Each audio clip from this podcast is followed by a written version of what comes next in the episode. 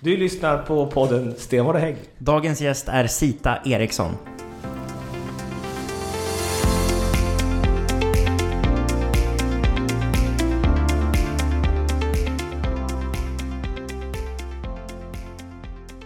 Välkommen till det här poddavsnittet som spelas in i Hofors. I en källarlokal i Hofors. Jajamän, tillsammans med Moderaternas starka kvinna i Hofors kommun, Sita Eriksson. Varmt välkommen! Tack! Kul att få komma hit och eh, samtala med dig en, en stund så här över en kopp kaffe. Lagom bryggt, rätt styrka. Mm, eller hur? Ja. Eh, Sita, va, vem, kan du berätta om dig själv? Vem, vem, är, vem är du och... Eh, Okej, eh, kortfattat så är jag väl kanske en eh, fiskande skogsmulle som gillar sötsaker. Okej, det är den korta versionen så. Det är den korta Okej, versionen. Så du fiskar? Ja. ja. Eh, är du duktig på att fiska? ja, det är jag, tycker jag. Va- Vart brukar du fiska då? då?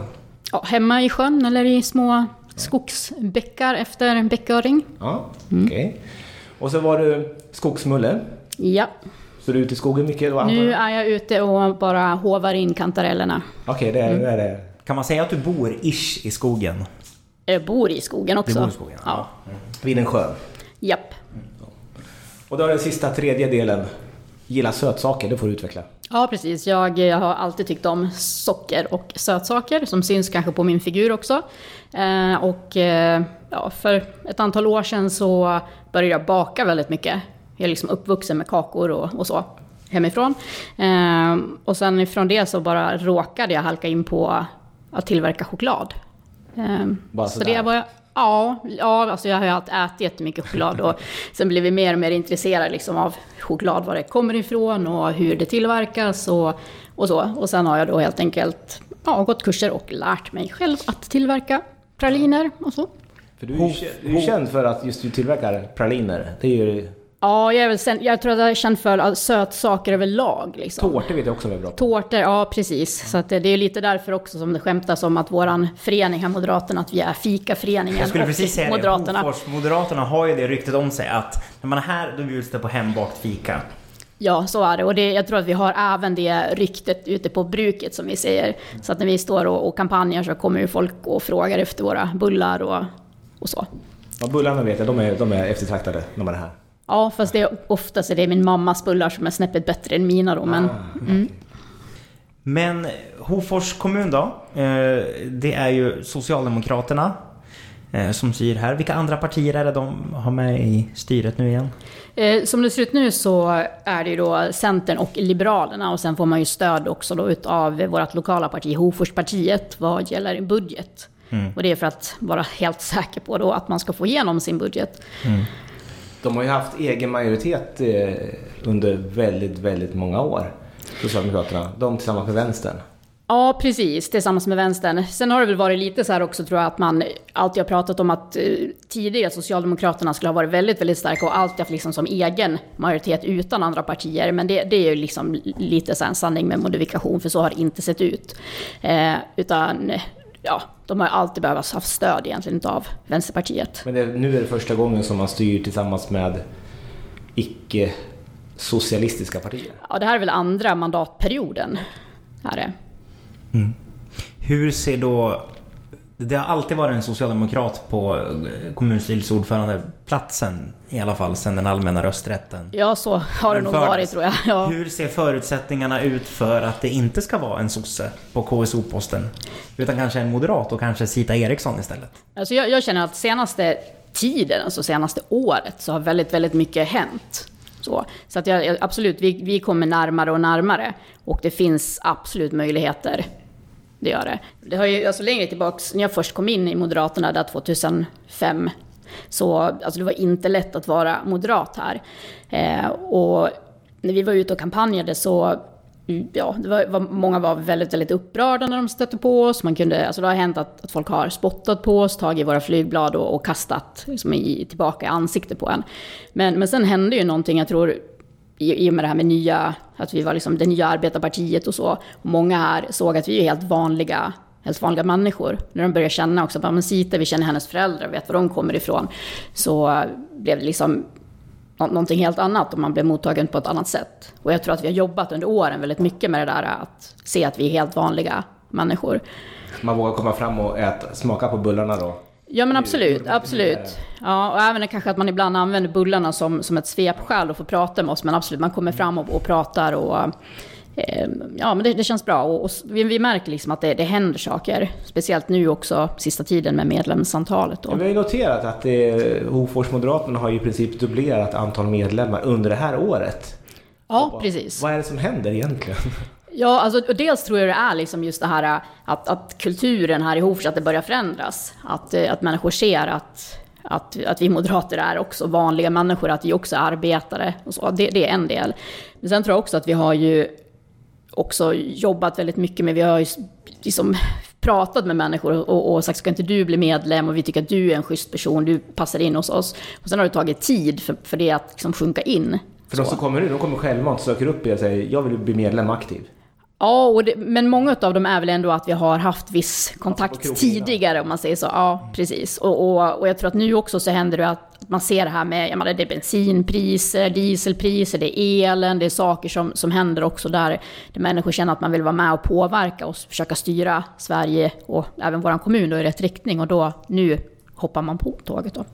Jättekul att se. Det finns nog mycket för andra föreningar att lära av hur man ska jobba just för att få mer eh, människor att engagera sig politiskt. För det, det brukar inte vara så lätt eh, runt om i, i landet att eh, få till fler medlemmar som jobbar aktivt. Men ni har verkligen lyckats att få till ett, en, en, större grupp som faktiskt vill vara med och påverka kommunen.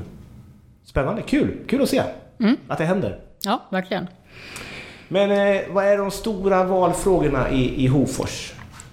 Ja, alltså en, en, fråga som vi har drivit alltså, längre, alltså länge nu, i flera, flera år, det är ju det här med att få ordning och reda i, i kommunens finanser, ekonomin. Det har ju inte sett så jättebra ut under åren.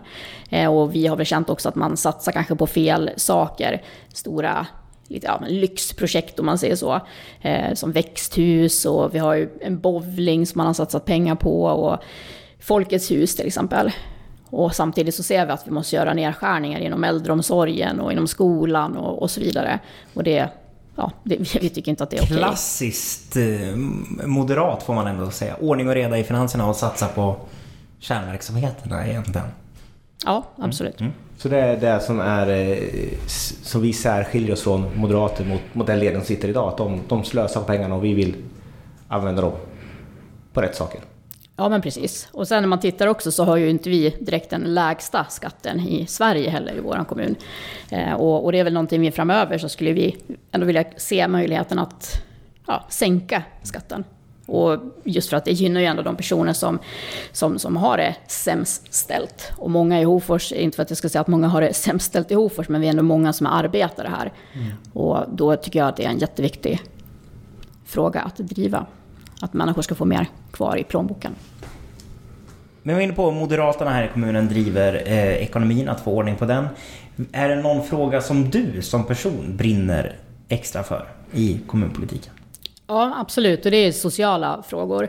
Eh, jag sitter ju med i eh, socialnämnden och i utskottet också. Eh, som vi har för individärenden. Jag har gjort det sedan jag kom med i politiken 2006. Och där träffar man ju på Alltså, vi får ju se väldigt mycket liksom människoöden, människ trasiga människor. Och dels så, det som vi pratar om ekonomi, det kostar ju samhället jättemycket när människor mår dåligt, när människor faller mellan stolarna.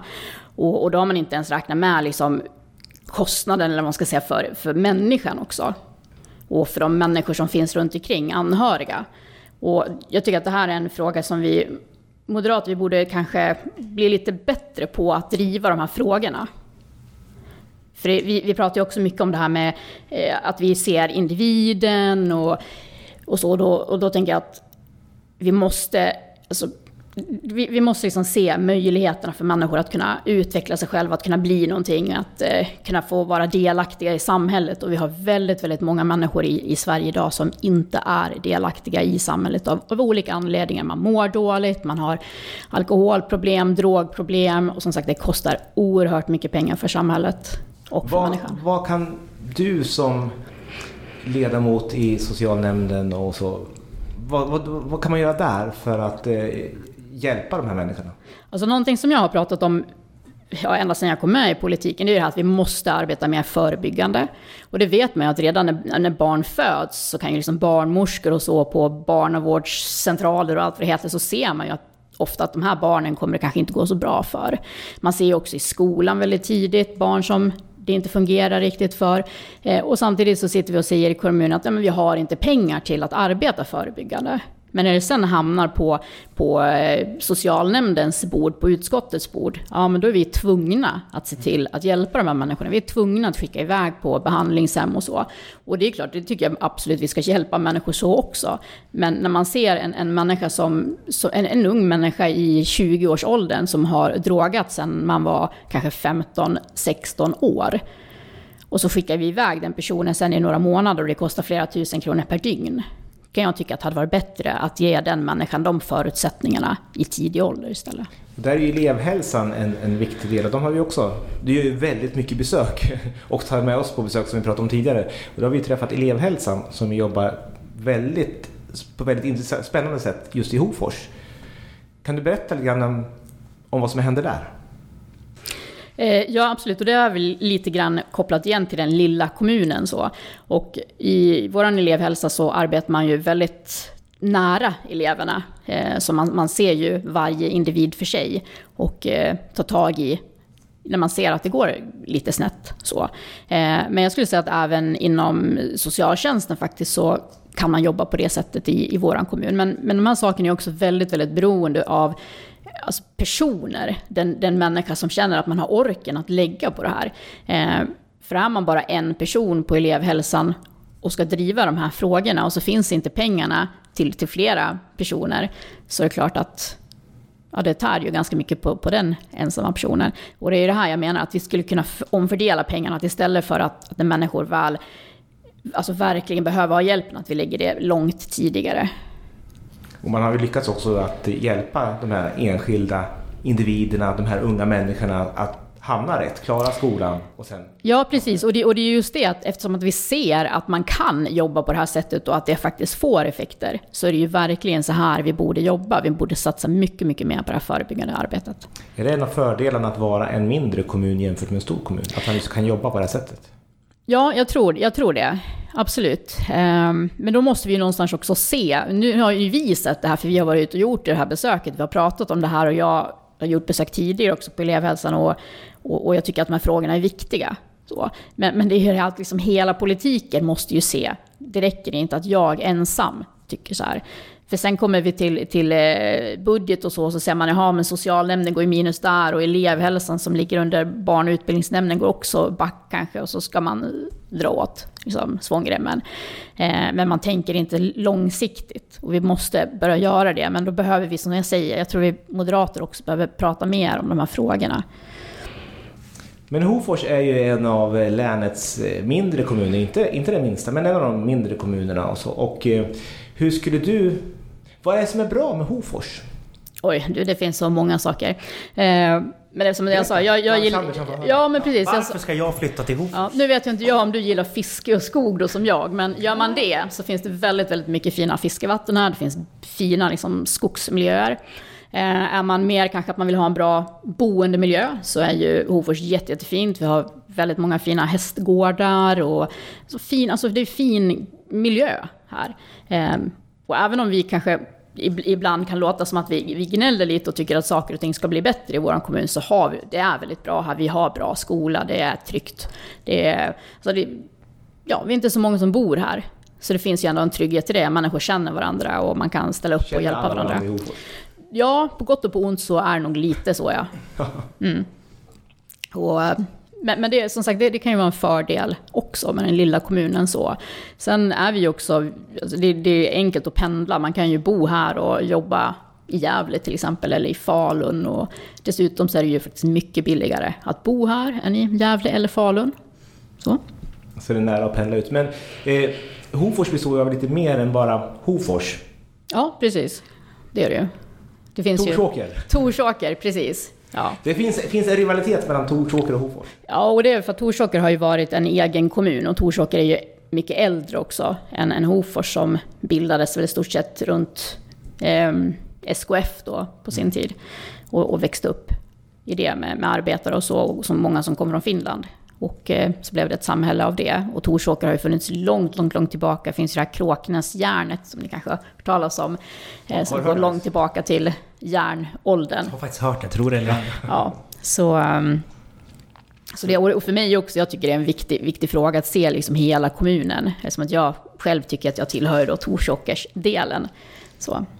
Är, är det, olika, det är alltså olika kulturer beroende på om man bor ja, i Hofors eller om man bor i Torsåker eller runt omkring? Alltså det, jag ska inte säga att det är någon rivalitet så, men lite skämtsamt, ja visst. Lite grann som Ehm, Sverige-Norge. Ja, men li, lite så. Och, och det är ju klart att jag kan ju liksom säga att jag tycker att man borde leda om vägen så att man alltid åker över Torsåker, för det är ju väldigt, väldigt vackert där och, och har väldigt mycket att erbjuda. Men samtidigt, jag tycker faktiskt också att Hofors, som man säger som centralort, också har bra saker. Absolut. Så, um, Så då om det kommer en turist här nere du träffar på dem utanför Spara in, säger vi. Och så, så ska du sälja och fråga dem det. Vad, vad ska vi hitta på? Vi har en dag vi ska spe- spendera i Hofors. Vad skulle du säga att de skulle göra då? åka till Gammelstilla, till exempel. Där, Men Stilla är... Ja, det är ju en av våra små byar om man säger. Väldigt, väldigt vackert. Eh, där finns ju också Gammelstilla whisky till exempel, om man får marknadsföra så. jag vet inte. Eh, så De får dock inte sälja någon whisky där än. Utan det, det, nej, precis. Och det tycker jag det är väldigt tråkigt. Det hade ju varit ett stort plus för, för vår kommun eh, om de fick göra det. Och det är ju också en sån moderat fråga. Eh, så vi kanske inte, inte driver jättemycket så här lokalt, för vi har väldigt många andra frågor att driva just kopplat till ekonomi och så. Men, men på riksplanet driver vi ju den Och det är frågan. ju också en riksfråga. Ja, en lokal det är ju fråga, det. Så, så men det kanske händer någonting där framöver så att vi får den möjligheten. Men Gammelstilla, det är det som eh, du skulle marknadsföra? Ja, eller to, Tors, ja, men alltså Torsåker finns ju mycket, som Ja. sagt badsjöar och fiskevatten och eh, pelargonmuseum. Alltså vi har ju saker som är ganska häftiga ändå i vår kommun.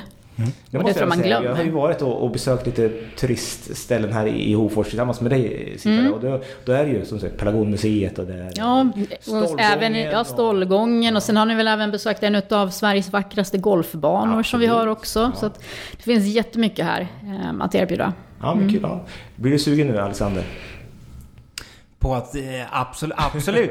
Det här eh, åka... Vi väntar ju på en lagstiftningsförändring så man kan åka och testa eh, lokalproducerad whisky här i Gammelstilla. Men du kan testa det kan du göra, men du kan inte köpa med någonting hem.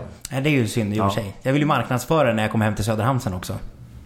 Men om vi då ska ta och runda av det här avsnittet så gör vi det eh, med hisspitchen. Om du fastnar i eh, hissen i 20 sekunder med en människa som frågar dig varför ska jag rösta på Moderaterna? Vad blir ditt svar till den personen? För det första så tror jag inte att någon skulle fråga mig det om man fastnade i hissen så. Men, men om någon mot förmodan skulle göra det så, eh, för, för mig, alltså anledningen att jag själv är moderat, det är att jag tror på, på frihet. Så, eh, frihet för individen, men också att man måste ta ett eget ansvar då.